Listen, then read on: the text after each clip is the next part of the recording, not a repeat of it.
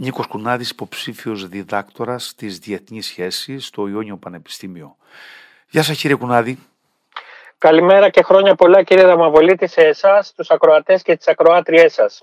Κύριε Κουνάδη, ειδικεύεστε στις διεθνείς σχέσεις και ιδιαιτέρως με την περιοχή της Ιεμένης.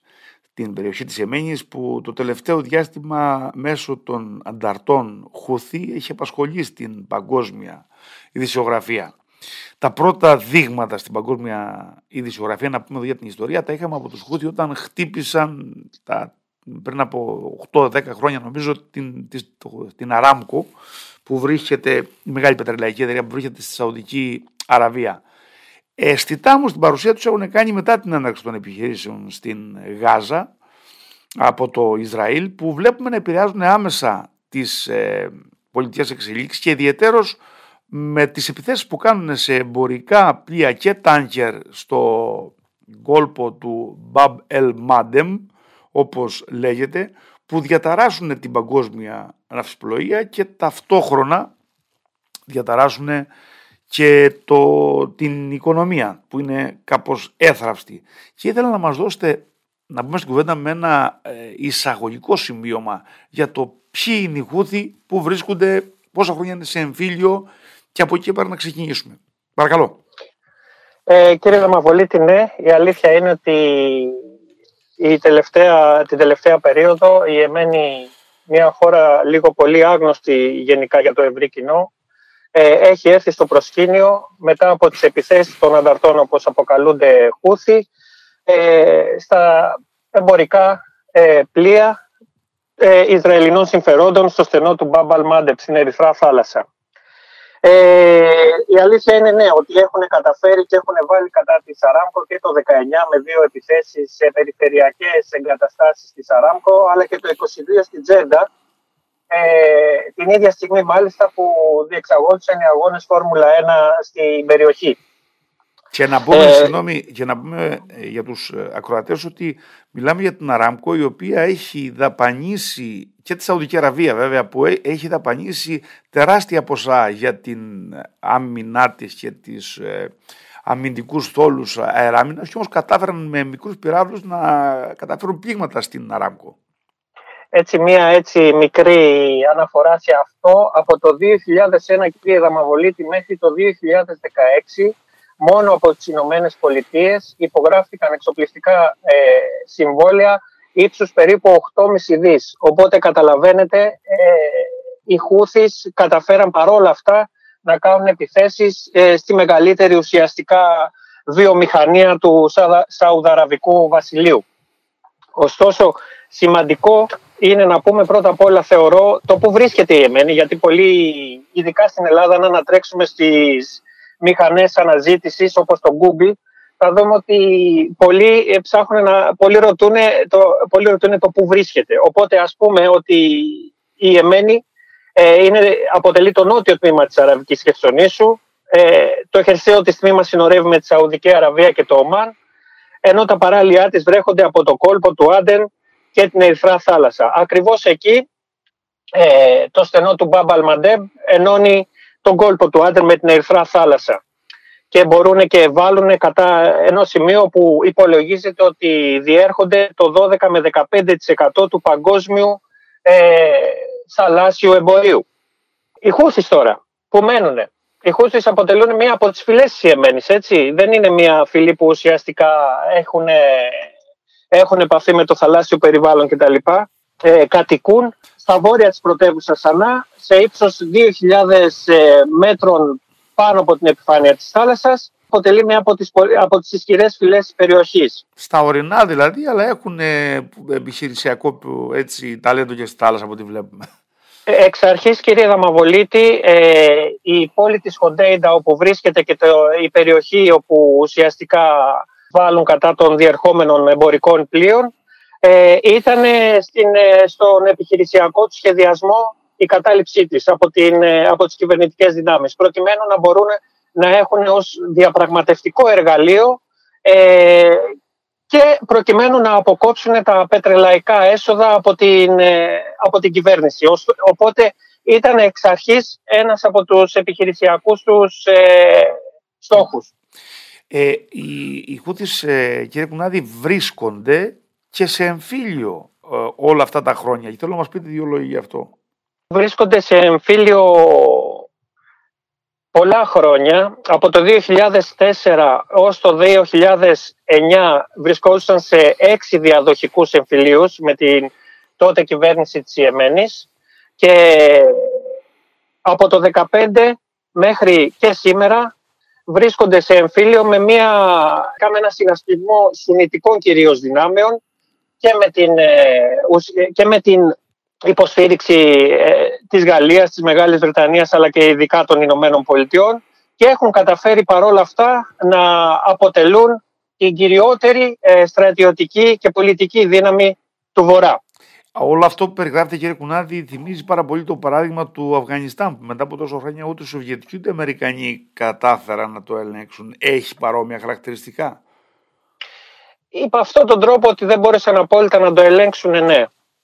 Ναι, υπάρχουν χαρακτηριστικά κοινά. Ότι δεν έχουν καταφέρει παρόλη τη στρατιωτική υπεροπλία, ε, έχουν καταφέρει και αντιμετωπίζουν επιτυχώς ε, τους εχθρούς τους, ε, σε, τους αντιπάλους τους. Σε αυτό το σημείο όμως θέλω να, να μας σχολιάσετε κάτι στη διεθνή η, η στην παγκόσμια δισογραφία. Ε, Υπάρχει άποψη ότι οι Χούθοι, επειδή εξοπλίζονται από το Ιράν, κατά συνεκδοχή ελέγχονται απόλυτα από το Ιράν. Εσείς συμμερίζετε αυτή την άποψη, γιατί δεν δικαιολογείται πούμε, μια μικρή ομάδα να μπορεί να τα βάζει με ένα συνασπισμό αραβικών κρατών και με τις μεγάλες δυνάμεις; Κοιτάξτε, κύριε Δαμαβολίτη, προσωπικά δεν υιοθετώ αυτή την άποψη.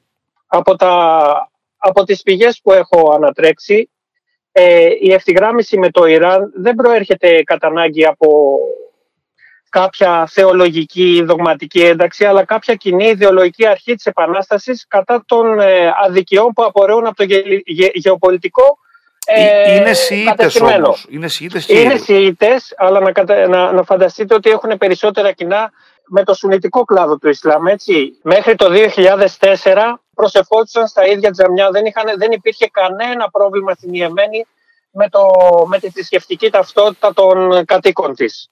Αυτό, Ωστόσο, είναι, αυτό τώρα που λέτε είναι πολύ σημαντικό γιατί ε, η κόντρα η μεγάλη μεταξύ Σουνιτών και Σιητών βλέπουμε ότι σε πολλά σημεία, γιατί νομίζω είναι και αίρεση των Σιητών η, η Χούθη, έχει πολύ μεγάλες συγκλήσεις όταν μας λέτε ας πούμε ότι προσευχόταν στα ίδια τζαμιά.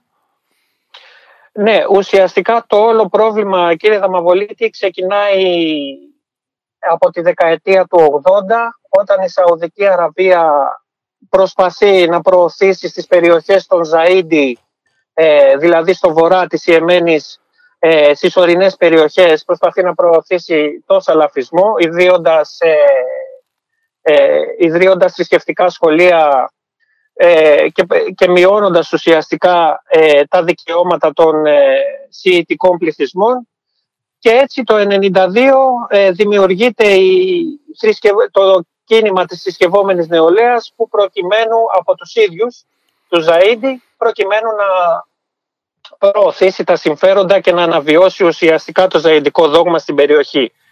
Ε, έτσι και αυτό το κίνημα ταυτόχρονα εξελίσσεται με τα χρόνια μία από τις κυριότερες δεξαμενές ε, υποστηρικτών για το κίνημα των Ζαΐντι ή των υποστηρικτών του Θεού όπως λέγονται ε, επίσημα. Με αυτό τώρα που μου λέτε μου δίνετε μια πολύ καλή λαβή να σας κάνω το εξής ερώτημα. Μέχρι τώρα όλη αυτή η κατάσταση ανασφάλειας δείχνει ότι μέχρι να γίνει ασφαλές το πέρασμα ας πούμε από την διόρυγο της Σουέζ με κατεύθυνση προς Ανατολάς και αντιστρόφως βέβαια η Αίγυπτος που η Αίγυπτος επηρεάζεται κατά πολύ η κοινωνία της από τους αδελφούς μουσουλμάνους. Κάνει πολλά χρήματα από τη μια από την άλλη. Οι Χούθοι οι Χούθης ε, ε, έχουν, διαχειρίζουν πάρα πολλά α, η κοινωνία μάλλον της Αιγύπτου, για να το πω πιο σωστά, ε, ταυτίζεται με πάρα πολλά από αυτά που διακηρύσουν για τον αραβικό κόσμο οι Χούθη. Πώς εκτιμάτε ότι θα κινηθεί η Αίγυπτος που είναι η μεγάλη δύναμη του αραβικού κόσμου σε αυτή την κατάσταση; Ε, κύριε Δαμαβολίτη, οι πολίτες, οι κάτοικοι της Αιγύπτου μπορεί να θεωρούν κάτι τέτοιο, όμως η Αίγυπτος ήταν μία από τις, από τη, μία από τις χώρες η οποία είχαν εμπλακεί στο συνασπισμό. Εναντίον των Χούθη. Ήταν, με την, ήταν με την επίσημη κυβέρνηση. Ήταν με τη διεθνώς αναγνωριμένη κυβέρνηση, ναι, ακριβώς. Ε, κοιτάξτε να δείτε, οι Χούθης ουσιαστικά εξ αρχής προσπαθούν ε, να αναδείξουν ε, τους εαυτούς τους ως ε, τον ισχυρό δρόν ε, της περιοχής. Ε, νομίζω ότι όσο περνάει ο χρόνος ε, λειτουργεί υπέρ τους. Μάλιστα. Και αν κρατήσουμε και αυτό που λέτε ότι δεν ελέγχονται απόλυτα από το Ιράν, η εξέλιξη είναι πολύ δυναμική, δεν έχει στατικότητα, οπότε είναι και οι προβλέψεις και εκτιμήσεις για το ευρύτερο πεδίο ε, στην περιοχή. Ακριβώς. Ε, νομίζω, ε, για να σας δώσω μία έτσι αναφορά σε σχέση με το Ιράν, η πρώτη φορά που το Ιράν φάνηκε να, θέλουν, να, να εξοπλίζει τους Χούθη είναι το 2008 ε, και αυτό μέσα από μια εμπιστευτική αναφορά στο Συμβούλιο Ασφαλείας των Ηνωμένων Εθνών ότι γίνεται κάτι τέτοιο, δηλαδή ότι στέλνετε, αποστέλλετε ε, μικροποσότητα όπλων ε, στους Χούθη. Έπειτα το 2014, πριν την κατάληψη της πρωτεύουσα Σανά από τις ε, δυνάμεις των Χούθη και το στρατό που, υποστηρίζει, που υποστήριζε ακόμα τον έκτοτο πρόεδρο της Ιεμένης, Αλή Αμπτουλάκ Σάλεχ, ε, το Ιράν δεν ήθελε, να δεν ήθελε να προχωρήσει την κατάληψη της πρωτεύουσας. Αν θυμάστε εκείνη την περίοδο ήταν και οι... γινόντουσαν και οι διαπραγματεύσεις ε, για την πυρηνική συμφωνία, έτσι. Με το Ιράν. Οπότε, με το Ιράν. Οπότε δεν ήθελε κανείς, ε, να δεν ήθελε το Ιράν, δεν επιθυμούσε να προχωρήσει στην κατάληψη της ΑΝΑ, παρότι μετά στο Ιρανικό Κοινοβούλιο ο Υπουργός Εξωτερικών ε, έλεγε με διθυραβικά σχόλια την ε, απόκτηση, την κατάληψη της πρωτεύουσας από μια σιητική ουσιαστικά οργάνωση. Κύριε Κουνάδη, θα ήθελα να σε ευχαριστήσω θερμά για την ανάλυση που κάνατε. Ήταν πολύ σημαντικά τα στοιχεία που μας δώσατε και θα τα πούμε και στο μέλλον. Σας ευχαριστώ πολύ. Να είστε καλά, σας ευχαριστώ πολύ.